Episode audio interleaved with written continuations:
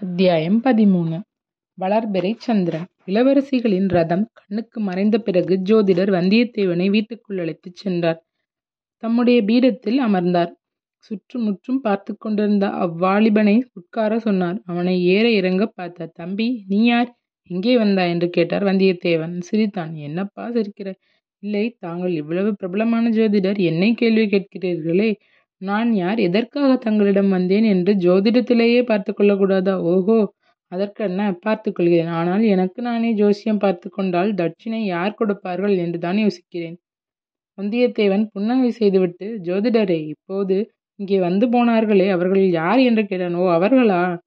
நீ யாரைப் பற்றி கேட்கிறாய் என்று எனக்கு தெரிகிறது. ரதத்தில் ஏறிக்கொண்டு பின்னால் புழுதியைக் கிளப்பிவிட்டுக் கொண்டு போனார்களே, அவர்களைப் பற்றிதானே என்று குழந்தை ஜோதிடர் சுற்றி வளைத்து கேட்டார். ஆமாம், ஆமாம், அவர்களைப் பற்றித்தான் கேட்கிறேன். நன்றாகக் கேள். கேட்க வேண்டாம் என்று யார் சொன்னது? அவர்கள் இரண்டு பேரும் இரண்டு பெண்மணிகள். அது எனக்கே தெரிந்து போய்விட்டது ஜோதிடரே. நான் குருடன் இல்லை. ஆண்களையும் பெண்களையும் நான் வித்தியாசம் கண்டுபிடித்து விடுவேன். பெண் வேடம் பூண்ட ஆணாயிருந்தால் கூட எனக்கு தெரிந்து போய்விடும். இன்னும் என்ன கேட்கிறாய்? பெண்கள் என்றால் அவர்கள் இன்னார், இன்ன ஜாதி. ஓஹோ, அதையா கேட்கிறாய்? பெண்களில் பத்மினி, சித்தினி, காந்தர்வி, வித்யாதரி என்பதாக நாலு ஜாதிகள் உண்டு. கடவுளே, என் அப்பனே! கடவுளை நான் கூப்பிட்டால் நீங்கள் ஏன் என்று கேட்கிறீர்களே. அதில் என்ன பிசகு? கடவுள் சர்வாந்தர்யாமி என்று நீ கேட்டதில்லையா?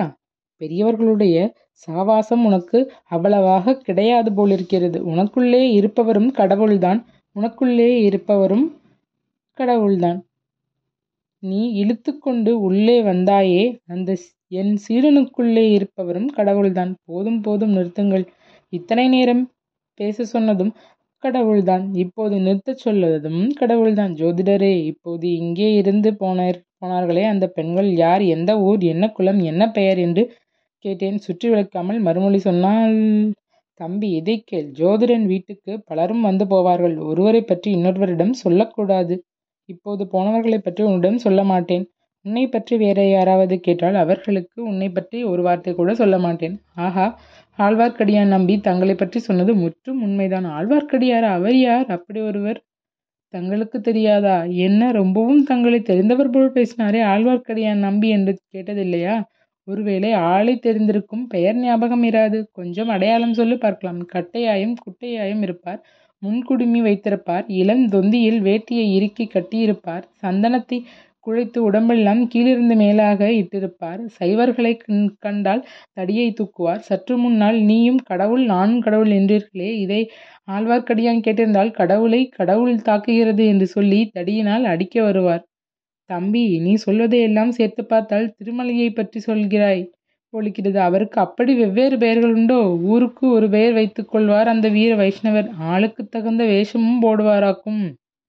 சமயத்துக்கு தகுந்த வேஷமும் போடுவார். சொல்லுவதில் கொஞ்சம் கற்பனையும் பொய்யும் கலந்திருக்குமோ? முக்கால மூன்றரை வீசம் பொய்யும் கற்பனையும் இருக்கும். அரை வீசம் உண்மை இருக்கலாம். ரொம்ப பொல்லாத மனிதர் என்று சொல்லுங்கள். அப்படியும் சொல்லிவிட முடியாது. நல்லவர்க்கு நல்லவர், பொல்லாதவர்க்கு பொல்லாதவர்.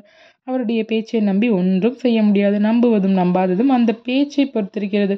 உதாரணமாக, தங்களிடம் போய் ஜோதிடம் கேட்டால் நல்லபடி சொல்வீர்கள் என்று அவர் கூறியது. அவர் பேச்சில் அரை உண்மையும் உண்மையும் இருக்குமென்றனவோ, அந்த அரைவீசத்தில் அது சேர்ந்தது. அப்படியானால் எனக்கு ஏதாவது ஆர்டம் சொல்லுங்கள். நேரமாகிவிட்டது. போக வேண்டும் ஐயா. அப்படி அவசரமாக எங்கே போக வேண்டும் அப்பனே? அதையும் தாங்கள் ஜோதிடத்தில் பார்த்து சொல்லக்கூடாதா? எங்கே போக வேண்டும், எங்கே போகக்கூடாது, போனால் காரியம் சித்தியாகுமா என்பதைப் பற்றி எல்லாம் தங்களை கேட்க வந்தேன். ஜோதிடம் ஆருடம் சொல்வதற்கும் ஏதாவது ஆதாரம் வேண்டும் அப்பனே. ஜாதகம் வேண்டும். ஜாதகம் இல்லாவிடில் பிறந்த நாள் நட்சத்திரமாவது தெரிய வேண்டும். அதுவும் தெரியாவிடில் ஊரும் பேருமாவது சொல்ல வேண்டும். என் பெயர் வந்தியத்தேவன். ஆஹா, வானவர் குலத்தவனா? ஆமாம். வல்லவராயன் வந்தியத்தேவனா? அவனே தான் அப்படி சொல் தம்பி. முன்னமே சொல்லி இருக்கக்கூடாது அவன் ஜாதகம் கூட என்னிடம் இருந்ததே. தேடி பார்த்தால் கிடைக்கும். ஓஹோ, அது எப்படி? என்னை போன்ற ஜோதிடர்களுக்கு வேறு என்ன வேலை? பெரிய வம்சத்தில் பிறந்த பிள்ளைகள், பெண்கள் இவர்களுடைய ஜாதகங்களை எல்லாம் சேர்த்து வைத்துக் கொள்வோம். நான் அப்படி ஒன்றும் பெரிய வம்சத்தில் பிறந்தவன் அல்லவே. நன்றாக சொன்னாய். உனக்கு குலம் எப்பேற்பட்ட குலம்? வாணர் குலத்தைப் பற்றி கவிவாணர் எவ்வளவு கவிகளையெல்லாம் பாடியிருக்கிறார். ஒருவேளை நீ கேட்டிருக்க மாட்டாய். ஒரு கவிதையைத்தான் சொல்லுங்களேன் கேட்கலாம். ஜோதிடர் உடனே பின்வரும் சொன்னார். வாணன் புகழுரையா வாயுண்டோ மாகதர்கோன் வாணன் பெயரெழுதா மார்புண்டோ வாணன் கொடிதாங்கி நில்லாத கொம்புண்டோ அடிதாங்கி நில்லா அரசு.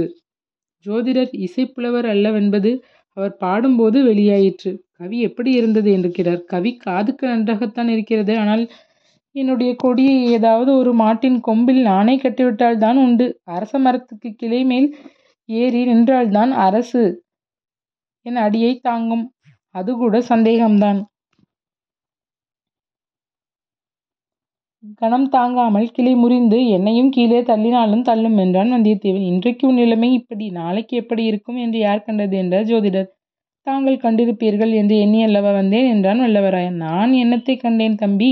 எல்லோரையும் போல் நானும் அற்ப ஆயுள் படைத்த மனிதன்தானே. ஆனால் கிரகங்களும் நட்சத்திரங்களும் வருங்கால நிகழ்ச்சிகளைச் சொல்கின்றன.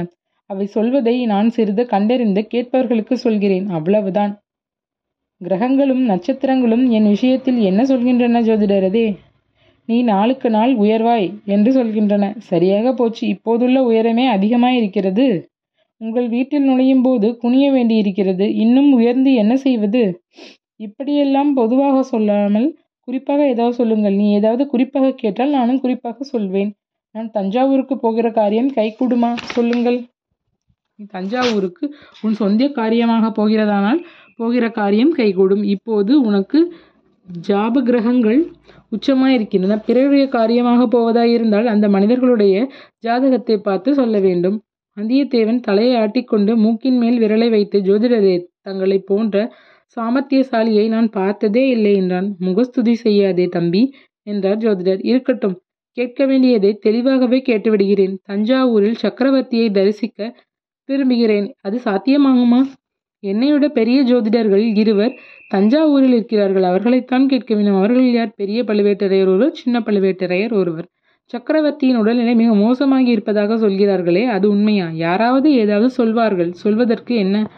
அதையெல்லாம் நம்பாதே. வெளியிலும் சொல்லாதே. சக்கரவர்த்திக்கு ஏதாவது நேர்ந்துவிட்டால் அடுத்த பட்டம் யாருக்கு என்று சொல்ல முடியுமா? அடுத்த பட்டம் உனக்கும் இல்லை எனக்கும் இல்லை நாம் ஏன் அதைப்பற்றிக் கவலைப்பட வேண்டும்?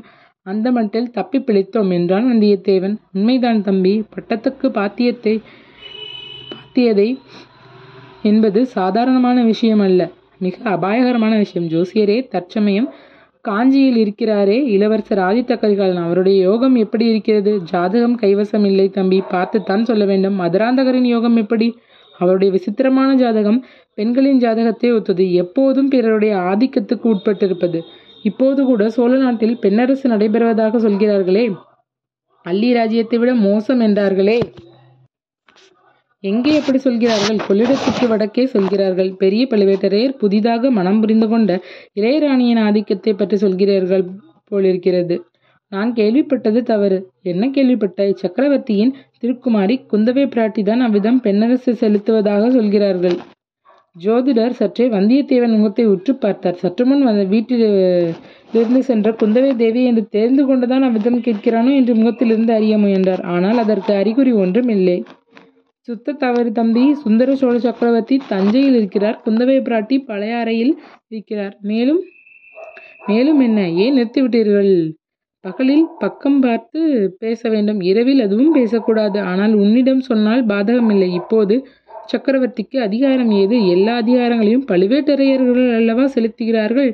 இப்படி சொல்லிவிடு சொல்லிவிட்டு ஜோதிடர் வந்தியத்தேவனுடைய முகத்தை மறுபடியும் ஒரு தடவை கவனமாக பார்த்தார். ஜோசியரே நான் பழுவேட்டரையரின் ஒற்றன் அல்ல. அப்படி சந்தேகப்பட வேண்டாம். சற்று முன்னால் ராஜ்யங்களும் ராஜ வம்சங்களும் நிலைந்து நில்லாமையை பற்றி சொன்னீர்கள். நான் பிறந்த வானர் குலத்தையே உதாரணமாக சொன்னீர்கள். தயவு செய்து உண்மையை சொல்லுங்கள். சோழ வம்சத்தின் வருங்காலம் எப்படி இருக்கும்? சந்தேகம் சிறிதுமின்றி சொல்கிறேன். ஆனி மாதக் கடைசியில் காவேரியிலும் காவேரியின் கிளை நதிகளிலும் புது வெள்ளம் வரும். அப்போது அது நாளுக்கு நாள் பெருகப் போகும். புது வெள்ளம் என்பது காவேரி தீரத்தில் உள்ளவர்களுக்கு நன்றாக தெரியும். ஆவணி புரட்டாசி வரையிலும் வெள்ளம் பெருகிக் கொண்டுதானிருக்கும். கார்த்திகை மால்களியில் வெள்ளம் வடிய ஆரம்பிக்கும். இது வடிகிற வெள்ளம் என்பது காவேரிக் கரையில் உள்ளவர்களுக்குத் தெரிந்து போகும். சோழ சாம்ராஜ்யம் இப்போது நாளுக்கு நாள் பெருகும் புது வெள்ளத்தை ஒத்திருக்கிறது. இன்னும் பல நூறு வருஷம் இது பெருகிப் பரவிக் கொண்டே இருக்கும். சோழப் பேரரசு இப்போது வளர்பிறை சந்திரனாக இருந்து வருகிறது. பௌர்ணமிக்கும் இன்னும் பல நாள் இருக்கிறது. ஆகையால் மேலும் மேலும் சோழ மகாராஜ்யம் வளர்ந்து கொண்டேதான் இருக்கும். வந்தனம். இன்னும் ஒரு விஷயம் மட்டும் முடியுமானால் சொல்லுங்கள். எனக்கு கப்பல் ஏறி கடற்பிரயாணம் செய்ய வேண்டும் என்ற விருப்பம் ரொம்ப நாளாக இருக்கிறது. அந்த விருப்பம் நிச்சயமாக கைகூடும். நீ ச சகட யோகக்காரன் உன் காலில் சக்கரம் இருப்பது போலவே ஓயாமல் சுற்றி கொண்டிருப்பாய். நடந்து போவாய் குதிரை ஏறி போவாய் யானை மேல் போவாய் கப்பல் ஏறியும் போவாய். சீக்கிரமாகவே உனக்கு கடற்பிரயாணம் செய்யும் யோகம் இருக்கிறது. ஐயா தற்சமயம் ஈழத்தில் யுத்தம் நடத்தும் இளவரசர் அருள்மொழிவர்மனை பற்றி தாங்கள் சொல்லக்கூடுமா? கிரகங்களும் நட்சத்திரங்களும் அவரை பற்றி என்ன சொல்கின்றன? தம்பி கப்பலில் பிரயாணம் செய்வோர் திசையறிவதற்கு ஒரு காந்த கருவியை உபயோகித்திருக்கிறார்கள். கலங்கரை விளக்கங்களும் உபயோகப்படுகின்றன. ஆனால் இவற்றையெல்லாம் விட நடுக்கடலில் கப்பல் விடும் மாலுமிகளுக்கு உறுதுணையாய் இருப்பது எது தெரியுமையா வடதிசையில் அடி வானத்தில் உள்ள துருவ நட்சத்திரங்கள் மற்ற நட்சத்திரங்கள். கிரகங்கள் எல்லாம் இடம்பெயர்ந்து போய்கொண்டே இருக்கும். சப்த ரிஷி மண்டலமும் திசை மாறி பிரயாணம் செய்யும். ஆனால் துருவ நட்சத்திரம் மட்டும் இடத்தை விட்டு அசையாமல் இருந்த இடத்திலேயே இருக்கும். அந்த துருவ நட்சத்திரத்தை போன்றவர் சுந்தர சோழ சக்கரவர்த்தியின் கடைக்குட்டி புதல்வரான இளவரசர் அருண்மொழிவர்மர் எதற்கும் நிலை கலங்காத திடஜித் திடசித்தமுடையவர். தியாகம் ஒழுக்கம் முதலிய குணங்களில் போலவே வீர பௌருஷத்திலும் சிறந்தவர். கல்வி அறிவைப் போலவே உலக அறிவும் படைத்தவர். பார்த்தாலும் பசி தீரும் என்று சொல்லக்கூடிய பால்வடியும் கலைமுகம் படைத்தவர். அதிர்ஷ்ட தேவதையின் செல்வ புதல்வர். மாலுமிகள் துருவ நட்சத்திரத்தை குறிகொள்வது போல் வாழ்க்கை கடலில் இறங்கும் உன் போன்ற வாலிபர்கள் அருண்மொழிவர்மரை குறியாக வைத்துக் கொள்வது மிக்க பலனளிக்கும். அப்பப்பா அருண்மொழிவர்மரை பற்றி எவ்வளவெல்லாம் சொல்கிறீர்கள்? காதலனை காதலி வர்ணிப்பது போல் அல்லவா வர்ணிக்கிறீர்கள்? தம்பி காவிரி தீரத்தில் உள்ள யாரை கேட்டாலும் என்னைப் போலத்தான் சொல்வார்கள். மிக்க வந்தனம் ஜோதிடரே சமயம் நேர்ந்தால் உங்கள் புத்திமதியின்படியே நடப்பேன். உன்னுடைய அதிர்ஷ்ட கிரகமும் உச்சத்துக்கு வந்திருக்கிறது என்று அறிந்துதான் சொன்னேன். என் மனமார்ந்த வந்தனத்துடன் என்னால் இயன்ற பொன்தனமும் கொஞ்சம் சமர்ப்பிக்கிறேன். தயவு செய்து பெற்றுக்கொள்ள வேணும். இவ்விதம் கூறி ஐந்து களஞ்சு பொன் நாணயங்களை வந்தியத்தேவன் சமர்ப்பித்தான். பாணர்குலத்தில் கொடைத்தன்மை இன்னமும் பட்டுப்போகவில்லை போகவில்லை. என்று சொல்லிக்கொண்டு ஜோதிடர் பொன்னை எடுத்துக்கொண்டார்.